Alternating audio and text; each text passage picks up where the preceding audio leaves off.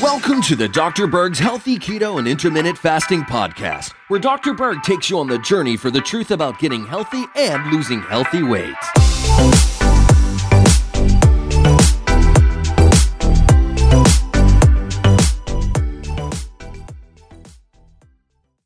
Hey guys, Dr. Berg here. In this video, we're going to talk about why people actually plateau with their weight loss. Okay? So, what I want to differentiate, I want to differentiate cause versus effect. So many people uh, come up to me and they say, Oh, Dr. Berg, I'm not losing weight. What do I do? Well, first of all, I don't know. I have to find out what's causing that. So, I'm going to talk about uh, some mistakes that people make, and then we'll talk about what really people should do. But you have to differentiate what's the symptom versus the actual problem or the cause of the problem. Um, if we talk about people that plateau, um, they'll say, well, it's a slow metabolism, right? Well, that's really a symptom because, like, what causes a slow metabolism? Now, sometimes people jump to, well, it's just old age, you know, I'm getting older. Well, then that doesn't explain the people that do get older and they still can lose weight. And I have other people that are younger that plateau as well. So I think the biggest problem, the biggest error, is jumping to a conclusion before you evaluate or investigate. Okay, so when you go from symptom to cause, you have to do an evaluation. And this is really the weakness within the medical profession. It's the weakness with a lot of people.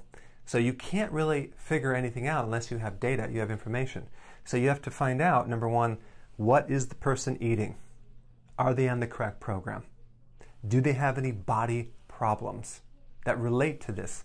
Why? Because sleeping could cause it, uh, a thyroid issue can cause it, constipation can be a problem, all these other things, right?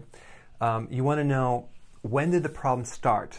What happened just before it started? Was there a change? Uh, autoimmune diseases happen after stress events.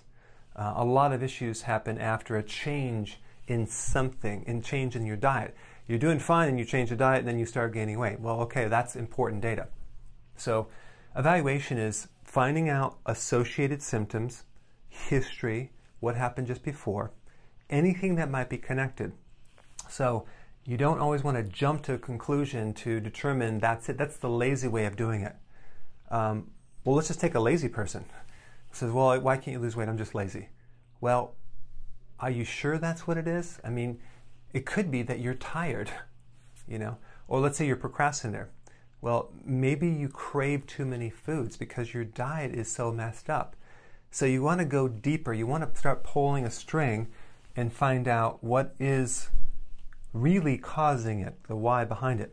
Okay, let's talk about what all the potential things that could cause a plateau in your diet that I see. Number one, the person is not sleeping. I see that often. The person is overtraining. They're doing too much. That can stop. I had a lady, she lifted, uh, was it six, uh, two and a half million pounds over a course of a, a year. That's a lot of weight she's lifted, working out every other day for a whole year, and she lost like one or two pounds. Why? Because she was overtraining and she wasn't sleeping. So we look at that.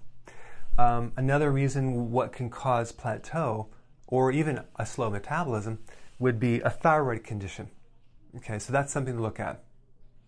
Um, but then you want to find out if that if the person has a thyroid problem, what's what's behind that. So it could be either uh, high estrogen coming from an overactive ovary, or it could come from a bad liver, or maybe gallbladder problem, or maybe, let's say your gallbladder removed and now you can't convert T4 to T3. So you got to just keep pulling the string to find find out what's going on. Um, so in order to evaluate, you have to have some understanding about the problem as well. So maybe you haven't had any anatomy and physiology classes, so you can't really evaluate correctly. So you're going to depend on the doctor, which and that's where the problem is because here's what the doctors do. We're going to take a blood test. Okay, that's as far as they go. Do a blood test, everything shows normal, so you must be faking it. Well, a blood test, even for the adrenal, will only show up maybe 10% of the time. Or even a liver problem shows up when the liver is almost completely destroyed. So you can't always go by that one piece of information. Um, another thing that I find that's probably one of the most common things is um, high levels of insulin in the body. It's called insulin resistance. Maybe even not even a diabetic state, but a pre diabetic state. Now, if you do a blood test, all the common blood tests, you check uh, the A1C, which is an average of blood sugars for three months, that might be normal. Uh, or you might check glucose, fasting glucose, that may be normal. Why? Because it's high insulin or insulin resistance could be a pre-diabetic. It hasn't, it's subclinical. It doesn't show up until later stages. So if the person, if requested from your doctor a fasting insulin test, that would pick it up. But you got to know about that. But if that insulin is five to seven times higher, like it is for insulin resistance, they're not losing weight because in the presence of insulin, all the fat burning hormones are nullified. So this is just all um, great information. So when you're pulling a string and you're finding out why, the questions that I'm going to ask to evaluate someone is I'm going to ask all the symptoms of insulin resistance. Do you find like you're not satisfied after you eat? Do you get tired after eating? Do you crave sweets? Do you find you can't go between meals without being hungry? Do you find that you um, um, you have a history of eating a lot of sugar? Like all these key questions, and then I'll know uh, pretty pretty uh, closely what it is. And let's say, for example, I'm still confused. I kind of think it could be insulin resistance, but it could be this other thing over here. Well, you can always just start doing the diet or the remedy or the handling for insulin resistance and see if you start losing weight. And then we know that was it. So that's just, I want to just go deeper of why someone might be plateauing, but and know the pitfalls. The pitfalls are jumping to a conclusion before you evaluated to find a real cause. And all the videos that I've done and what I'm currently doing kind of gives you a lot of data on experience of evaluating a lot of people so you can kind of spot things for yourself. Okay? I have a quiz down in the description box that does some evaluation. It basically analyzes 104 questions. And if you want to do that, go ahead and do that, and we'll send you the results.